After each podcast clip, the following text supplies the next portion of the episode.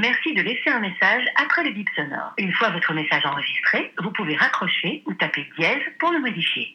Hello, c'est moi, tu vas bien? Bon, aujourd'hui c'est pas n'importe quel jour, tu le sais ça. C'est jour de Champions League, jour de PSG vs Manchester United, jour des est-ce que les Parisiens vont se qualifier pour l'écart? À la place des Parisiens, je crois que j'aurais vraiment trop, trop, trop, trop la boule au ventre. hein. Ça m'est arrivé il y a pas très longtemps ça d'ailleurs, d'avoir la boule au ventre pour un match de football. C'est le 15 juillet dernier. Je me suis réveillée le 15 au matin, j'avais l'impression que mon foie était en gueule de bois. hein. Alors il est vrai que la veille on était sorti avec les copains du Tour de France à Arras et on avait un peu bu, mais pas au point que ça me fasse cet effet. Le plus bizarre c'est que je n'avais pas mal à la tête. Du coup je me suis dit que c'était pas normal. Je me prépare, on sort, je marche et ça ne passe pas. Mais vraiment ça ne passait pas du tout quoi. J'avais l'impression d'avoir une pierre dans le ventre, impossible de manger. Et pourtant euh, les madeleines chaudes du village départ, euh, elles me faisaient vraiment l'œil. hein. J'avale un café difficilement parce que tout de même je pouvais pas tenir une journée pareille sans café. Et puis au bout de 2-3 heures je pense, je comprends que c'est pas la gueule de bois ou un autre truc. Hein c'est que du stress. Le stress qui te donne mal au ventre, ce stress que t'as avant de passer le bac ou le permis. Au premier abord, j'ai trouvé ça bizarre parce que jamais un événement sportif ne m'avait mis dans un tel état. Mais à partir du moment où j'ai identifié la cause, bah ça allait un peu mieux. Tu vois, même la finale de l'Euro 2016, j'étais pas stressée. Alors peut-être parce que je faisais partie de ces Français trop sur deux et on a bien vu ce que ça a donné. Mais là, je crois que j'avais peur d'être déçue, peur qu'on échoue encore si près du but et ça m'a mis dans un état que je ne me connaissais pas toute la journée. Du coup, je me dis qu'avoir un match qui est tout aussi important d'un point de vue sportif que financier pour ce club,